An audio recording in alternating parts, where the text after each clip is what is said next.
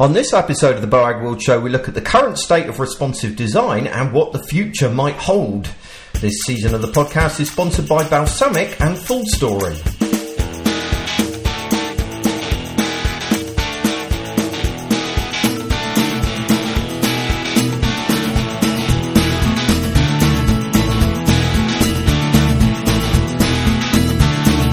Hello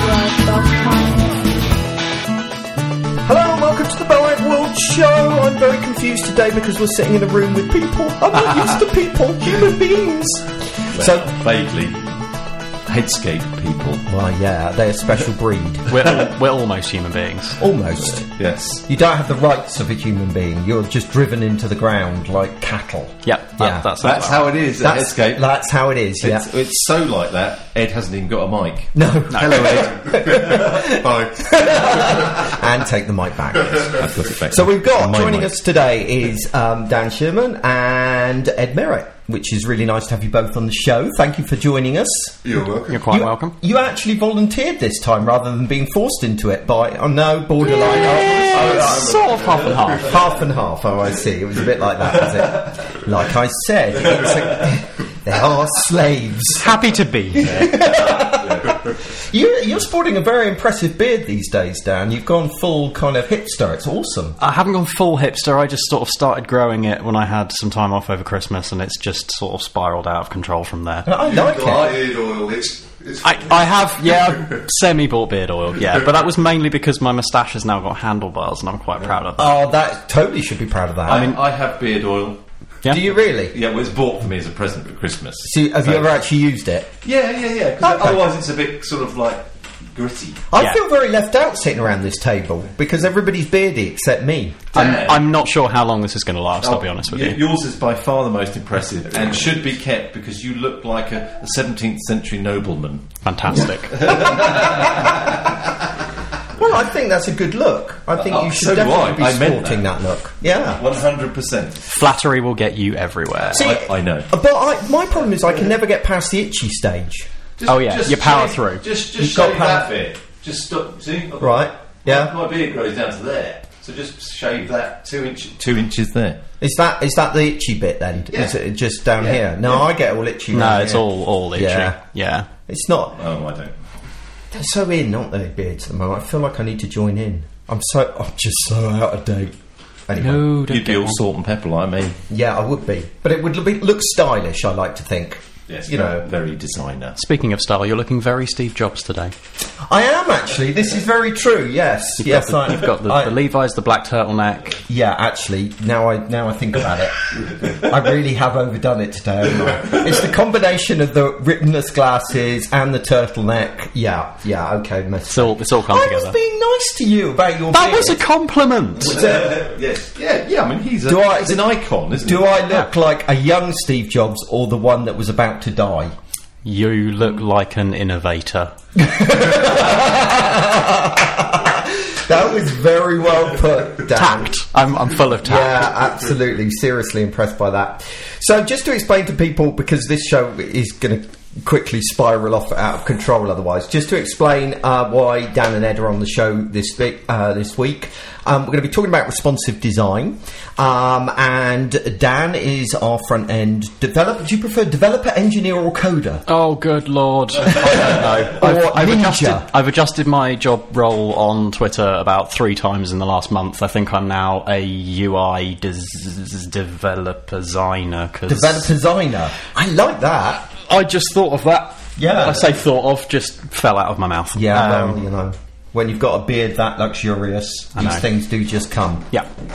And Cha- I'm changing the Headscape website. to, to say developer designer. developer we, all, we are designer. all now developer designers. Yeah. Oh, let's not do so that. what's that? What's that make you then, Ed? I don't know. I'm joining that. That sounds good. Oh, okay. I'll be one of them. He's Sure. a designer, di- design developer. Oh, it's the other way around. Yeah, Yeah, yeah, yeah. Slightly more towards the on the design design. side. But you, bo- you both still code. You, what? You definitely code. Yeah. You you do still quite a lot. Yeah. With Right. a whip. Yeah. when I have to. Is it when it's really busy? Like have it, I make him I'd do it. rather be designing, but yeah. Well, of course you would. and at the moment, it is insanely busy. I'm surprised you've got time to sit in this room, really. barely. We haven't. Okay, but this is your lunch break. This is- yeah. Yeah, I told the guys afternoon. about a month ago that it's looking like things might kind of quieten down uh, in a couple of months.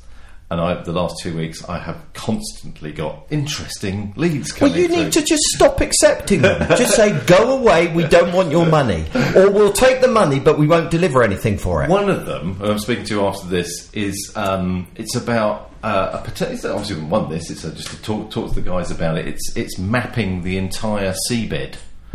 How cool is that? Oh, no, the presentation of the mapping of Right. entire seabed. Okay. You're not. We're not- you're not not- sending we're sending not- Dan and out with a s- with a also- snorkel. Yeah. We're not This also doesn't sound like a quiet period. I'm up, I'm up for that, yeah.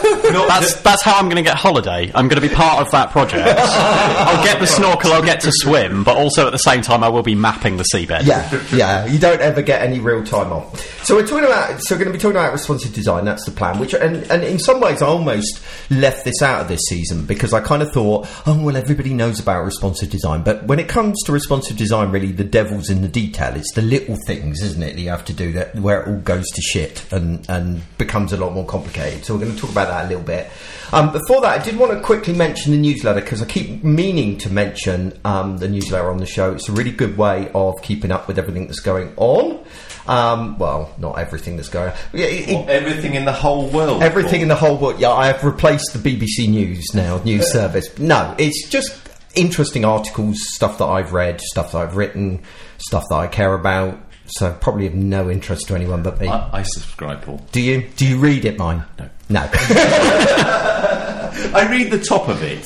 I know that you don't read it because every every time the stats come out, I look at whether you've opened it. No, he hasn't again. I don't need to And I open it. I can just scroll down it I on the screen. Yeah, but you don't- have a modern email client. You Paul. don't click on it either.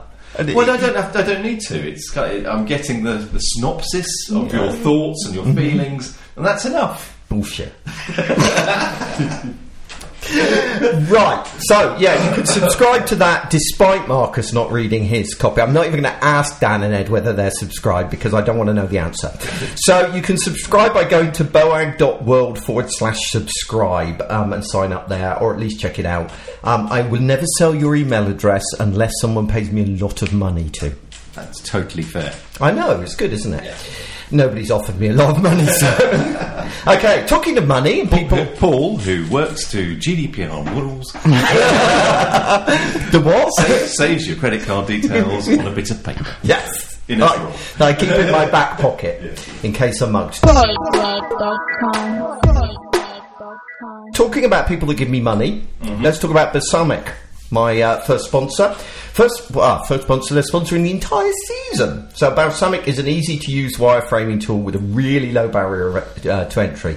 And basically, um, most people know about the desktop app, but they also have a cloud based service as well, which is really good for collaboration and that kind of work. Um, it's priced per active project or per space, as they call it.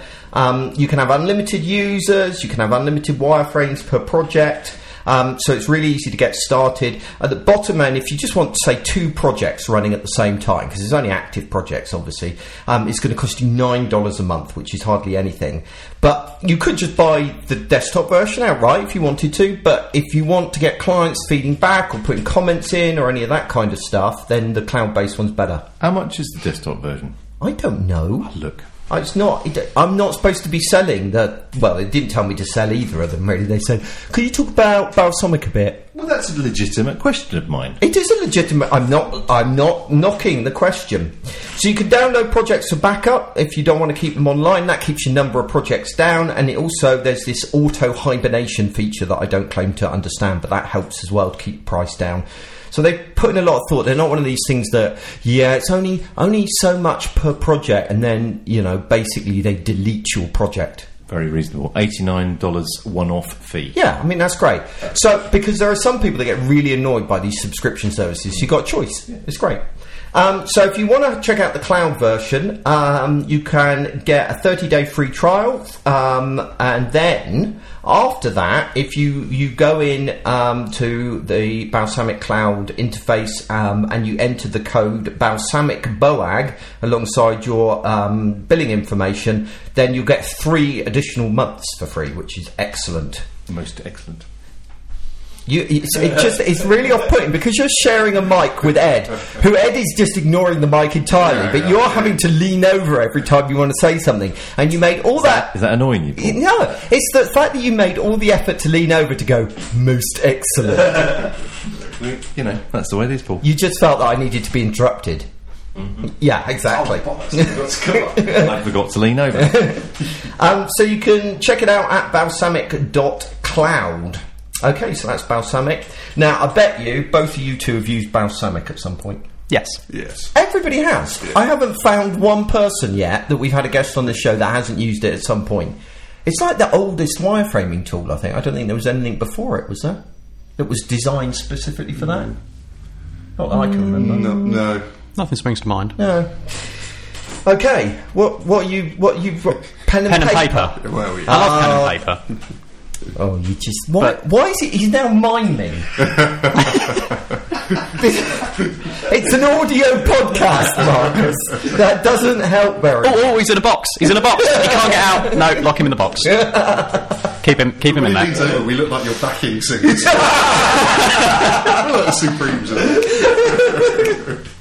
Oh, that would be so awesome. It's a good job there's no video, isn't it?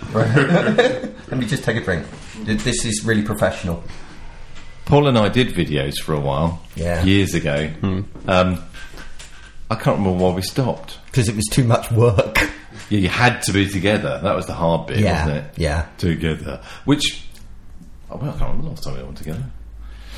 Long Wasn't time that ago. too long ago? Actually, we I was back. I was in for some other reason. Came in for Christmas. ah, yes, that was it. It was only a couple of months ago. Yeah, exactly. I didn't think it was that long. Yeah. So yeah. Okay, so let's talk about responsive design. Um, I think when most people think about responsive design, they think about responsive layout and de- uh, designing for different uh, screen sizes. But there's a lot broader challenges are involved in it. And even when you are just talking about layout, there are like lots of little bits and bobs and problems that that you might encounter. So um, there's a few things that I wanted to really to talk to Ed and Dan about simply because obviously I don't do a lot of coding these days. I don't do a huge amount of design, and I feel like I'm a little bit out of the loop um, with where things are at with responsive design. So I thought, wh- why not? why not use the podcast for me to learn something rather than Marcus for a change? So let's start off. If it's all right, I'll start off with you, Ed. Is that Okay, That that's all right? fine, yeah. So, I mean, one of the things that I think is most challenging about responsive design from a design point of view is where do you start? You know, everybody says, oh, you should start mobile first, right? I, f- I don't know about other people, but I find that quite hard to do. Is that what you do? Uh, I kind of do it in tandem. I think a lot of it depends on what clients are expecting to see first. Right. So you kind of present what they're expecting to see while in the back of your mind planning how you're going to build it in all various states. Right. And probably don't show them that immediately until you've sort of ironed out the details. Yeah. Okay. So do you do you tend to work? Um, so you're you're planning all different states at the same time. Usually, yeah. Uh, Right. You're mocking something up in Photoshop or whatever, and all, every bit you're doing, you're planning how it will respond. Yeah. Okay. Sort of. So do you start with a grid system, and then how? What's the kind of? Because okay, you're thinking about all the different steps, but you know, obviously, if you're doing a, a high fidelity mock up or something like that, then that's a lot of work to do simultaneously. It is, yeah. I, I don't tend to mock everything up at every different stage. I just Right. Look at the bits that might be a problem later and kind of focus on them. Okay. Most So- bits are kind of predictable now. Right, so it's a lot of um, the main challenges one presumes are like you know what's going to go above what and when it fits down on. Yeah, I mean, a lot of that comes to wireframing, and you know the order, and then it's just right. Got to get it over there. How big's it going to be? How are we going to get it in the right So you start, you tend to start the kind of wireframing it first before going into Photoshop, or Yeah. Yeah, yeah. wireframe's already done by then. Okay, cool. Notice he says Photoshop. I do. Did you hear what? Lee, did you hear? I'm old. what I can't Lee's- get out the habit. No, I no. like Photoshop. But Lee uses Sketch. Yeah, I know. It's well, he was having a go at Ed, wasn't he? He Do was. remember? He's given me a full lesson, and I went, "Yeah, that's really good," and immediately went back to Photoshop. it's like, "Yes, you're right. I'll do it the slow way." And Lee tends to do mock-ups of everything as well. So, Right, he'll yeah. mock up all the different states. he does, yeah. Yeah. Yeah. Is that, do you think, because it's quicker in Sketch. Probably, yeah. it probably, I mean, probably is, but, oh, it is loads quicker. you know, I don't actually think it matters what tool you use. You should just use whatever tool you're comfortable Whatever with. you're comfortable. Yeah. Absolutely. Although, Although probably not Photoshop. but not Photoshop, yeah. No, but uh, do you not ever hand projects between the two of you? Not often. We, yeah, we have done occasionally. I bet there's a lot of swearing when that happens. Always. Yeah. and so you, Dan, Yes. as the person that gets stuff from both Ed and Lee, you've got to deal with both, have you? Primarily, I mainly get stuff from Lee. Right. Because Ed's Lee- capable of coding. Uh, I build my own, so I don't No, no, I mention mean- all the problems I create for myself. Yeah. I just keep them quiet. wow, if that ain't putting words in my mouth. Um, Can I just can I just step in? here? Yeah. Just think nice, calm thoughts. I'm thinking nice comments. um, yeah, so primarily I'll get stuff from Lee because he will tend to work on the projects that will require more sort of working out of. Um, Different, more complex. more complex organisms, Yeah. um, and more complex organisations with more internal politics. Um, so there will be a lot of work that will will go into that side of things, um, and then he'll do sort of a, a design look on look and feel um, that will get passed to me in whatever format, be it Sketch or something that's been mocked up in browser. Right. Um, and I think because of that, those kind of clients want to see, um, like Ed said, that it depends on what a client's expecting to see. Those kind of clients want to see the website. Yeah. They want to see what the website will look like. They don't necessarily care of how it's going to look on mobile. Um, so it could be that I'll end up getting something that is mostly desktop. I could end up getting a sketch file of many, many things, um, and I tend to sort of have to pull that together. Um, which is nice in some ways because sometimes you need to see um, sort of how. Um, I mean, I've been we've been looking into internally a lot about um, atomic design um, lately and using sort of more constructive blocks of things. Yeah. Um, and it's weird because you can say, okay, well, it's going to be easy to, to start off and do this, and then we get building blocks and we mask that up, um, and we build it up from there. But sometimes you see how you need to see how the organism works as a whole to see how the individual building blocks work. So sometimes getting a more complete, quote unquote, the website design is actually helpful. Um, it's a real toss up. It's difficult. Um, Because the problem I see with, you know, I, I'm a great fan of, of atomic design, design systems, pattern libraries, whatever you want to call them. And actually, we're going to talk about them. Is it next week? Might even be no, a couple of weeks' time. We're going to be talking about them. Um, but the downside of them is that you don't. You can get buried in the details and lose that kind of visual hierarchy and how everything fits together and the flow of stuff. yeah. and an overall aesthetic for a site. Yeah. Yeah, you get very focused on details quite early on. So do you would you tend to start by doing the big picture? This is kind of what the overall feel will be like, yeah. and then refine those I, blocks. I think I'm in an easier position than Lee and Dan because they've obviously got to hand over at some Yeah. point from one to the other. Whereas I can talk to a client and say, right, this is getting slower for me to mock up each bit. It'd be great if I start prototyping, if I move it into code at this point. Yeah. And I can transition that on my own because I'm doing both parts. But And I guess also once you get into the browser as well, then that kind of forces you to address responsive issues as you yeah, go. absolutely, yeah. Because they're always on a different screen or Yeah. they look on their phone on the way home and Yeah. it doesn't work. So going back to you, Dan, with the with the the um, organisms and modules and the bits of atomic, um, whenever you build a component, I, I always get confused about all the different. Uh, when you build a chunk of functionality, let's Yeah. call it a news listing, right? Do you always build that so that um, it's responsive from the outset? Bearing in mind, you could drop it in a side column, which is half the width of a main column, that kind of thing. So this is one of the most tricky things: is deciding. Um, this is why it's almost nice in some ways to have the big picture rather than considering things sort of just component first, Yeah. because you're able to see where that component is repeated and if it needs to adapt. If you need to be able to drop it into a really really tiny column, Yeah. um, and things like that. So trying. That's where building mobile first is really really helpful because you have a tiny column. Yeah. So you have how that's going to work, and it's almost how that then Scale grows, scales up, and what you can do with the layout um, and layer on top of that.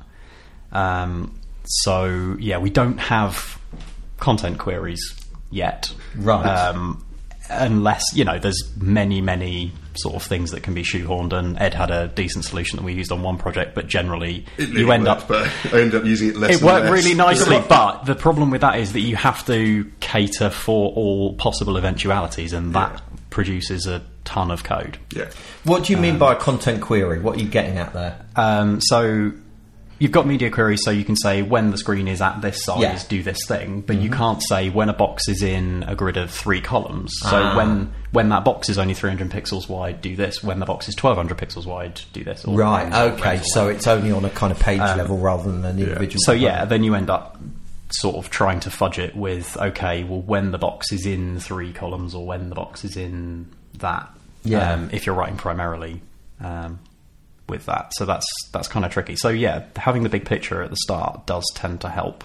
Because as you're right, there is a fine line, isn't there, between kind of reusability that we want this code to be flexible in the future. So if someone comes along and you know decides to do something you weren't expecting with a bit of a component or whatever, then it won't break. But on the other hand, you don't want to create you know crap loads of unnecessary code. Yeah. You know, Yeah, it's always it's a toss up. It's an it's, it depends situation. It's Mm. you know how how much flexibility do you want to be able to provide for the time that you have and the likelihood that someone's ever going to use that. yeah, it's a tricky one, isn't it? It really is, yeah.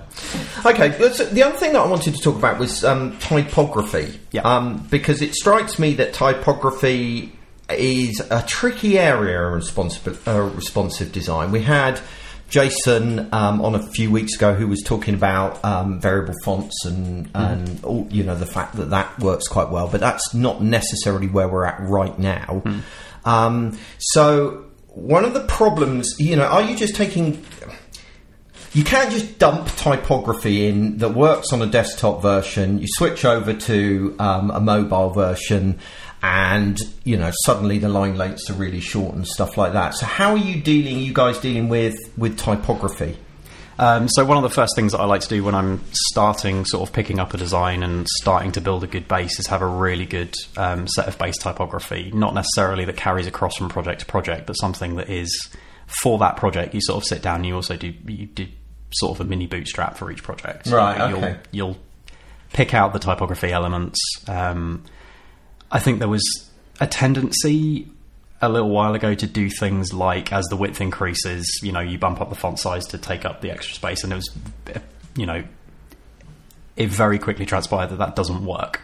Because Why don't you think that works? because a because people don't use their devices like that just because it's a bigger device you're not necessarily sitting further apart from Yeah, it yeah. um, and b because as you have more screen real estate it's more sensible to try and add layout rather than just in- increasing the size of the text so Mm-hmm. Yeah. you're sort of increasing the size of the text while trying to add layout and you're ending up with big text that doesn't work in, in terms of the context that you're designing for um, one of the things that I do still have in a sort of base rules is um, vertical media queries um, to increase font size, um, which can also help address the quote unquote below below the fold Yeah. um, issue as well. Um, so it does seem to be fairly reliable that if you're on a shallower screen, you tend to want the website to be a little bit smaller, and it's sort of you can see it resizing and Yeah. everything. It helps address some of the fold issues that we get with clients and things like that. I tend that. to pair those a bit now as well, though, with viewport Yeah. units and say, well, if it's at least this wide and that tall, Yep. then we know we've got a bit of space to play Yeah, with. using- just height or just width alone isn't. It sounds weird, but using sort of moderately complex base media queries for typography before you start layering on too many components can actually provide a really good base for sort of how those components inherently behave before you have to start styling them. No, that makes one. perfect sense. I get it. Because as soon as you then start dropping components in, those components are the, the typography within the components are going to resize appropriately out of the gate. Yeah, and then you can think about how those components behave when they're in different situations, as opposed to, you know, trying to control the typography. Yeah, yeah, yeah. That makes a lot of sense. Marcus, what do you think about this? Uh, I think Ed needs to think about his base font size more often than he does. Yeah, I'd agree, Marcus. Thank you for that really profound That's comment. true. Oh, is it? What's that? It's getting closer actually because my eyesight's getting worse. so year by year, the fonts are getting bigger. it's, it's difficult though because one of the first things that I ask for whenever I get a design is a typography page with all the, the sort of base typography for an article. Because if you think about it, the bulk of a client site, the bulk of the user generated content is going to be text pages of some form or another. Um, so get every, getting everything nailed down, but clients don't want to sign that off because it's a really boring thing to sign off. It's like, how is this page of text looking to you? Great, okay. Well, if you know the best feedback you can get is sort of no feedback on that. Well, we found like, recently yeah, as well, though, that fine. they see text alone, and it, it kind of depends on the context as well. Because when Mm. you show them just a lump of text, goes, "Yep, that's readable." In a particular layout, it could be surrounded by a load of white space, and it looks a lot smaller than Yeah. it did Yeah. on its own. And it's, Yeah. Yeah, you need the whole picture and all the little building blocks all at the same yeah. time. which left us with a last minute bump up the font size like the day before launch. And it, That's what I was referring to. Oh, I see. and it's that you got, but you've got to take into account those kinds of things in the in the design process that you might get further down the line and suddenly go, do you know what, the font size isn't right or the typeface isn't right even. I mean, do you- how do you code for that kind of thing, or do you not? You just swear a lot. I mean, to some degree, it shouldn't. It should theoretically be easy because we're all, we're using M's for media queries. It shouldn't be that much of a big deal to be able to increase the base font size, but then you would inherently have knock-on effects on that.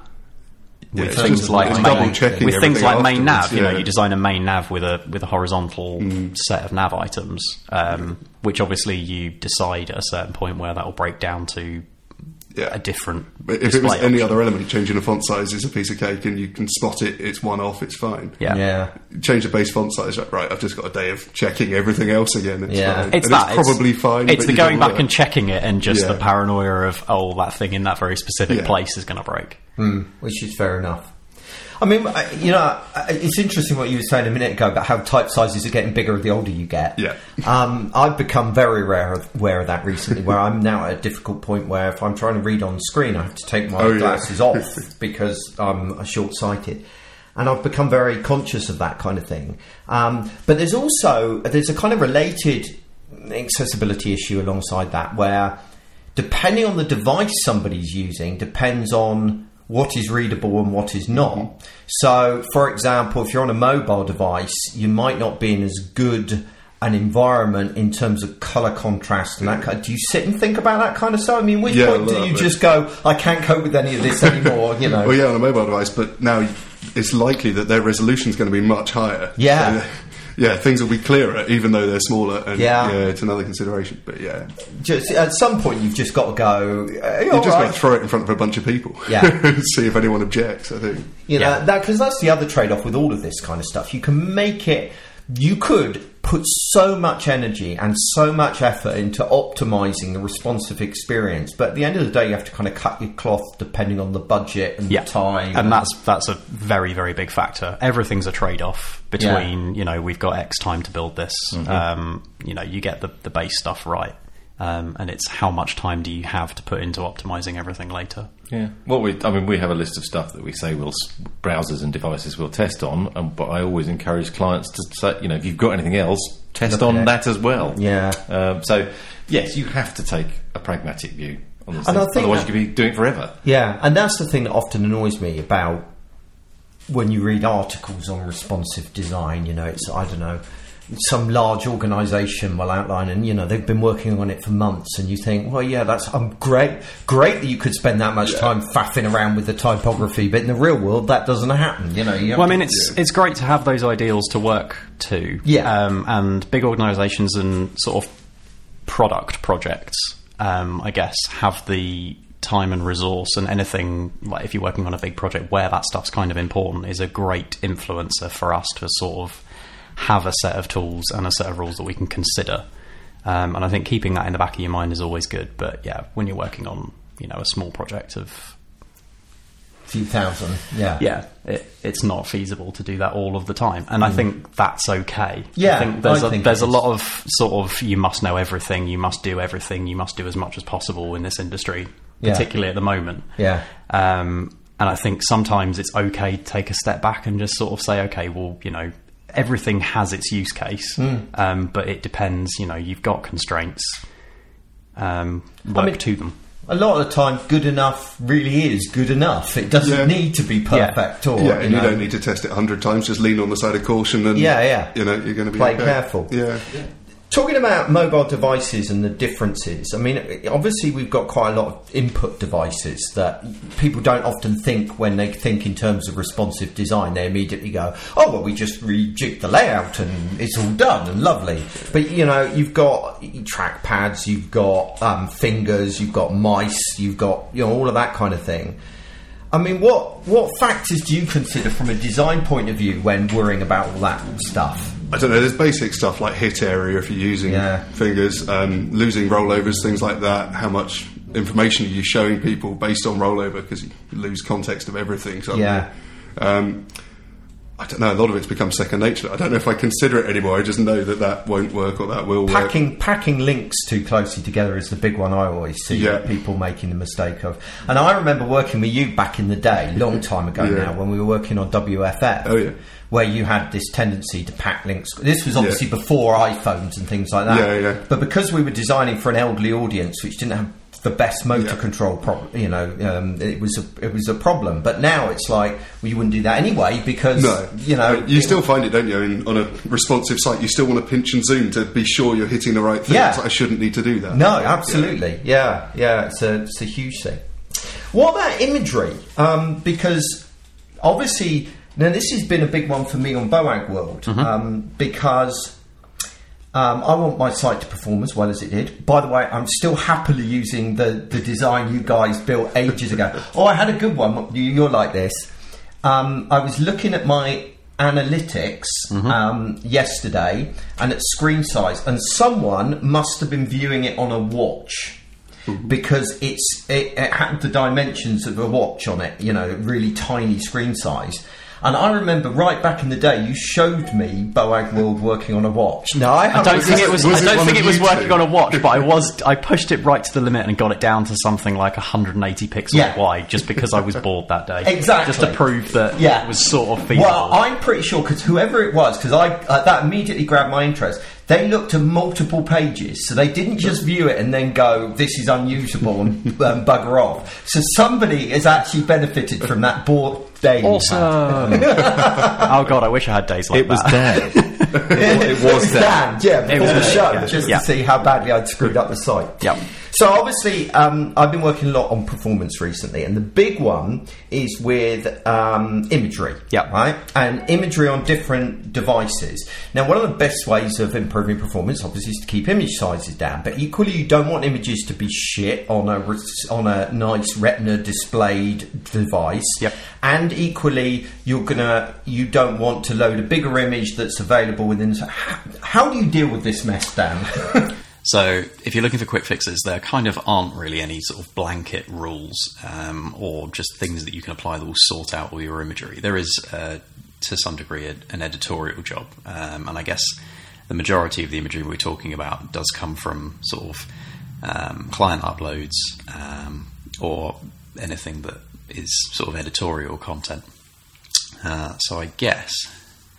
Um, we have a couple of tools that we can use for this. Uh, we've got the picture element for art direction um, and source set. So source set does a, a relatively good job um, of just providing the browser some different options of things to use. Obviously, you've got to decide what they are, where you're likely to need to different image sizes. Um, so it's not a really a really easy thing. Um, it does require some some consideration and obviously integration with the CMS as well. You need to have the CMS provide you with those different options. You need to decide what they are. Um, WordPress has this built in quite nicely. I believe there's a module for Drupal 8 as well. Um, if you're not using one of those two, that you might end up having a couple of things that you know you'll need to build yourself. what about something like So one one of the things that we use um, on a couple of sites, obviously, is lazy loading. Yeah. Um, Trying to as invisibly as possible. So a huge scroll offset. So you know, a couple of screen heights maybe, so that the image is it's almost invisible that you're doing it. Yeah. Um, and obviously have a fallback for non JavaScript. Goes without saying. Um, I know you reviewed a product called Sirv. Sirv, yeah, that's what Is that what you're using? Yeah. That looks like an excellent technical solution, but at a cost. And I think Yeah. I wouldn't like to be the person that had to go and approach the client that just went, "Hey, we need to throw you need to throw this amount of money just to get your images to Yeah, work." we'll, we'll Um, we'll get Marcus to do that. That's his job. yeah. Again, everything's a trade off. Unless you're working sort of on a site that is for a specific market that's going to be always on a really slow data connect. I'm in no way saying that it's obviously not important to optimize your stuff. Um, but yeah, everything's a trade off. It's a balance, isn't it? It's What we've always a found- balance. We've tr- been trying to find, or you've been trying, particularly Dan, to find this best way of doing this. And what it comes down to is you've got to make a judgment call of quality over size on image. Yeah.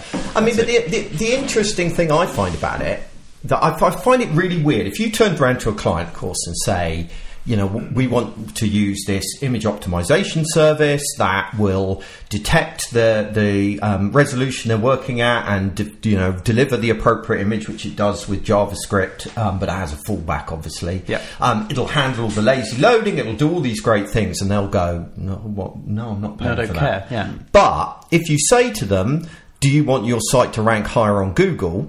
They'll go yes, Yeah. and they're willing to pay a lot of money for that. Now, of course, in truth, performance is one of the biggest indicators of your placement on Google. Not Yeah. one of the biggest, but it's a big one.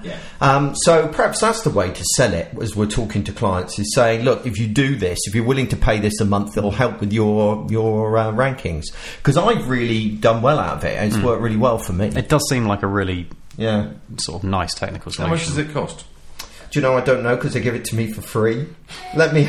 Well, we'll just get Paul to get it for all our clients. No, there were very specific conditions.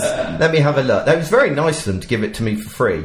Um, yeah, see, it's not. It, Yeah, it's not cheap. It's not cheap. So, 20 gig uh, of um, imagery being served up a month is is fifty nine dollars per month. That's quite a lot of imagery. Yeah. Oh, yeah. No, that would be enough for most people. I mean, if you go down to five gig, it's nineteen dollars a month. So it's not. It's not obscene. Most clients would pay that. you reckon? Yes. I mean, certainly your kind of clients, well, our kind of $20 a month, absolutely. Yeah. Yeah. I mean, Well, it would save these guys a lot of hassle of having to worry Yeah, it would. about imagery if, you, if they if you just use a service like that. It's definitely and that's it. I guess in. that's that's what it comes down to. I guess is how much time we're putting into it, and we're obviously billing out for that, or whether you've got a solution that's extensible and you know is saves us the trouble of having to debug things to some extent as well. If you can ship that to a third party service, it's a thought. yeah, So, moving on from from that, well, I just solve your uh, Thanks, your image compression problems. Well, actually, Dan had already knew about it, but that's not Paul. Um, talking about navigation on mobile devices, Ed, um, there's been a lot of eh, hamburger menus are evil. now, I have a version of hamburger menus on on Boagworld, which you guys designed, and I still think works very well because it's very discoverable navigation. As soon as you start scrolling, you see the navigation, and it goes away, and you, you- so you're exposed to it. Yeah. How are you tending to deal with mobile navigation these days? quite similarly to Right. that most of the time. I Right. think if you can reveal it when you've got the space, it's a great plan. It's not a surprise then when it expands from somewhere else. Uh, we kind of tried a few times to to hide it as if it was mobile navigation all the time, even up to desktop. Yeah. And yeah, it felt like a bit of a surprise, or it takes over the screen. I think the less surprises, the better. Usually, um, So essentially, what the way it works on Boagworld, it's worth going and checking out if you haven't seen it. Is that when it loads on a mobile device, to begin with, I think it shows the navigation. I can't remember now. I haven't got my mobile with me. Um, but then, as you start scrolling down to the content, it then hides it away under a panel. But you can click on a on a the hamburger icon. yeah, you to just keep it a back. fixed bar. Same on with desktop. Yeah. Yeah, yeah. And actually, I think it, it, it. I think it's a really good thing. Yeah, I don't. I don't strongly dislike the hamburger menu as much as other people seem to. I Yeah. think it's so widely used now. It's it's quite well recognised. Yeah. I think people are pretty used to it. People, but people just it goes through trends. It Doesn't does. it? people like to pair it with text saying menu or nav Yeah. or something. Yeah. Yes. I, I feel uh, like that kind of dilutes it. You know, and that really annoyed me the other day. I was looking for a burger restaurant. you click on the hamburger menu I remember discussing that yeah. says menu to find another link to menu that shows you a load of burgers. it's really confusing. It's like, that confused me, and I could see how they would have designed it and come to that decision. I would rather see the word menu than the hamburger I- icon. yeah. Yeah? Okay. Yeah, I Even like. if it then had another link to menu inside it. No, that's just No. weird. I think restaurants are a bit of an edge case, aren't they? especially specifically burger bars. it was unique. Actually. yeah, so it's quite an unusual situation. But yeah, it can come down to use case as well. I guess you don't have to have traditional navigation as such. I No. mean, we've got sort of sites that are almost navigation as content or sort of around the content. Um, thinking about user flow in the page, when is your user likely to want to use the navigation? Um, I mean, we've done stuff like sort of sub navigation will be at the top below the header on desktop, um, but we've moved it sort of to the bottom of the content on mobile because when the user finishes reading the article, they want somewhere to go Yeah. um, something like that. But then you've got the toss up between having massive index pages where you've got tiles of stuff that's loading a load of images just to take you through to another section. Yeah. If you end up wanting to show that, so yeah, I mean, I like in that kind of situation. I try and I try and float content up from underneath to fill in that space because there's nothing worse than going to a page that's essentially just a list of links.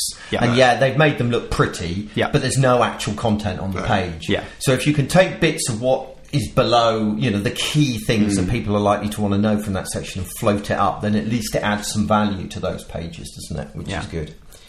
Okay, last question then. I, I'm, I've no idea how long we've been going for, Marcus. Three quarters of an hour. Yeah, so I think it's probably last question, which is um, what the th- uh, things should people consider when building with responsive design in mind? So, what you know, as you're coding it up and you're designing it, what are the big things that you'd want to leave people with? I feel like reviewing often helps tease out the have you thought about. Right. Um, and that's something that I try and get involved with early on in the project, and often they can be very, very annoying. What, when I will come you in mean? and What- say, "Oh, have you thought about how that's going to work Oh, in this- without yeah. a mouse?" Or have you thought about how that's Yeah. going to work? You know, um, at when this happens. Um, trying to co-work as much as possible, I think, can be useful. Um, yeah, it helps tease out that stuff. Distilling things to components and trying to discover the minimum level of repeatability um, as quickly as possible. Um, like you're saying, trying to work out where that thing is going to be used across the site um, and naming things is one of the most difficult things. Yeah. What do you mean naming things? I How don't many get times that. have you used Naming the word things. box or tile? to Yeah, describe right. or a different, thing? yeah, you end up with 300 different kinds of boxes, and trying to Yeah. come up with names for things helps you. It almost helps you reuse them as to some extent as well because Yeah. it, it registers it in your head as well as sort of registering it in a design system. Yeah, so it defines the purpose of the thing. Yeah, it helps defines you the design purpose a of bit. it, and it helps you sort of apply a design rule to it. Yeah. Um, and yeah, don't re- don't reinvent the wall. Uh, don't reinvent the wall. Uh, walls, they can be reinvented just as much as wheels. I don't think it makes any difference. Don't reinvent the wheel. Have a toolkit of base components and those things that you do find yourself reusing. Um, consistency and rules should be a help, not a hindrance. You know, we're designing to a purpose.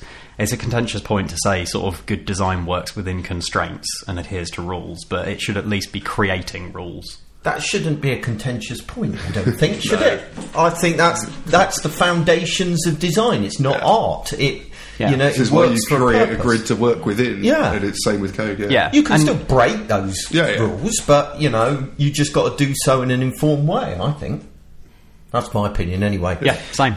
The only other thing I'd say when building is assume that things are going to change. If you're building Yes. something that feels a bit flaky, a bit one off, it's probably Yeah. a bad idea because someone will change it later anyway. if it's going to give you a headache, How do you do? This is jumping back a bit, really, but it's a question I want to ask.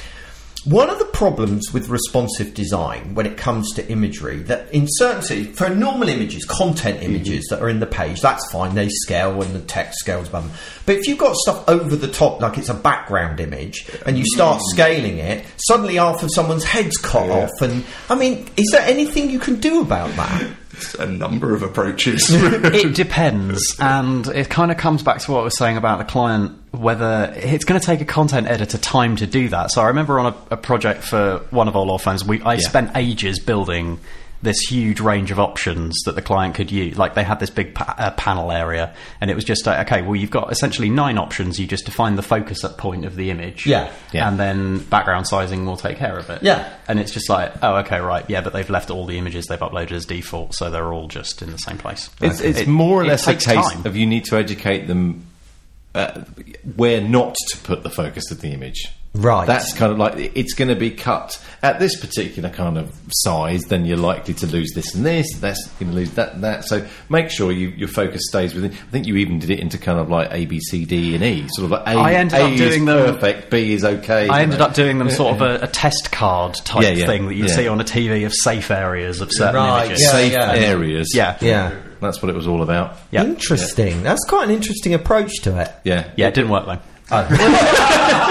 No, it did work. It did work. It, technically, it worked, It but tec- again, it takes a content editor time to actually also go through and do it that. educated. Um, they were they were a, a, a hard client to kind of get to the top of. It, Yeah. it was always like you'd go in and you'd speak to the people you were dealing with, and that you knew there was this step up behind Yeah.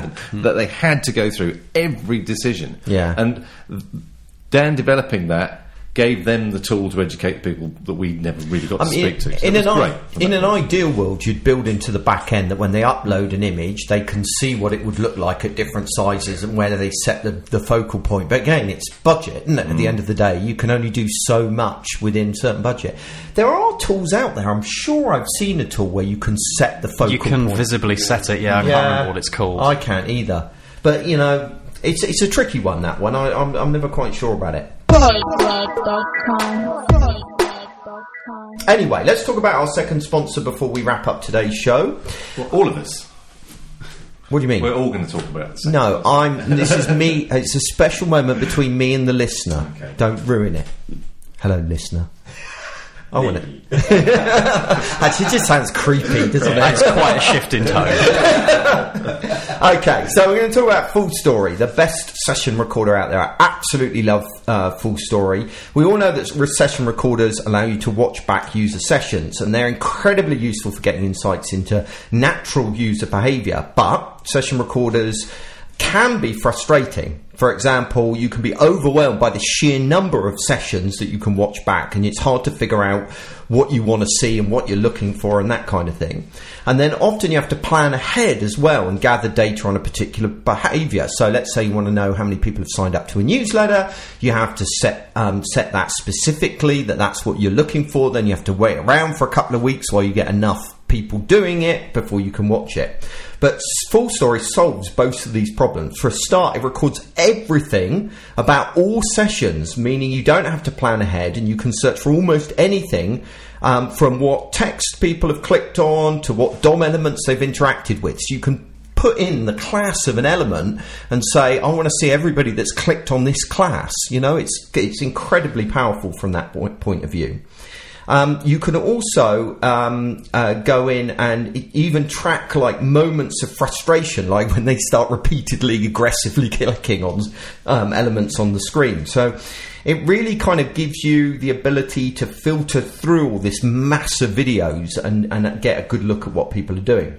So you can sign up today for a month's free trial. No need to get a credit card out, um, no obligation, um, and you can just try it out. At the end of that uh, free month's trial, um, you can actually continue using the product up to a thousand sessions per month. So it's still a really useful tool, even if you don't want to pay for it. But pay for it. It's great. So that's fullstory.com forward slash BOAG if, uh, if you want to check that one out. So if you want to know a little bit more about responsive design, I've got um, a couple of links that you might want to check out. The first one is uh, responsivedesign.is which is a nice kind of summary of all things responsive design, latest articles on it, loads of opportunities to learn stuff, etc., etc. If you want to learn about um, my personal approach to squeezing more out of images and how I use that serve that we were talking about earlier, then you can find out more about that by going to boag.world forward slash responsive dash images.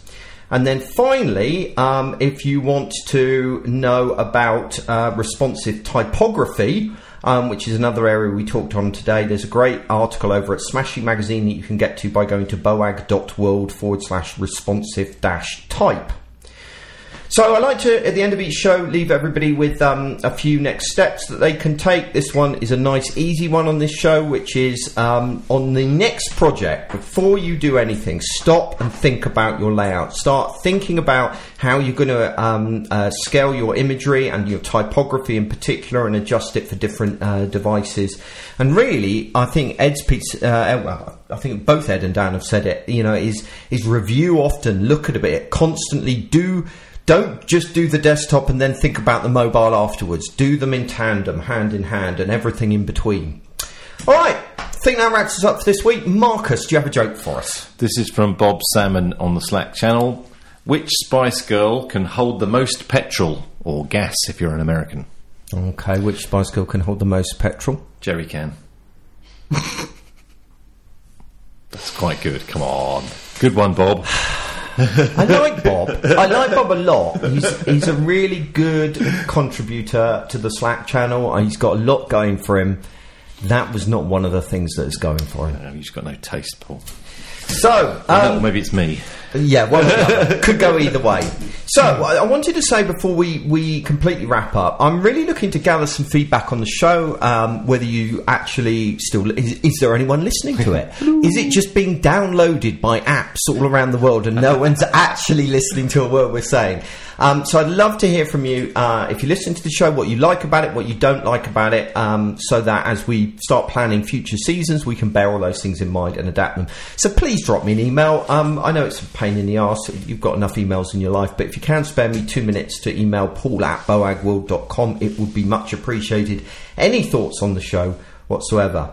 Um, next we're going to be talking about embracing the exciting future of grid layout with uh, the the traitor Andy Clarke that has left our fair shores for We're better off without him. I've got to save the insults for tomorrow. Or Yeah. next time we record. next time, which happens to be tomorrow, but that's beside the point. All right, so that's it for this show. Ed, thank you so much for coming on, Thank you. and uh, Dan, thank you as well. Thanks for having me. And um, I'm not thanking Marcus, so goodbye.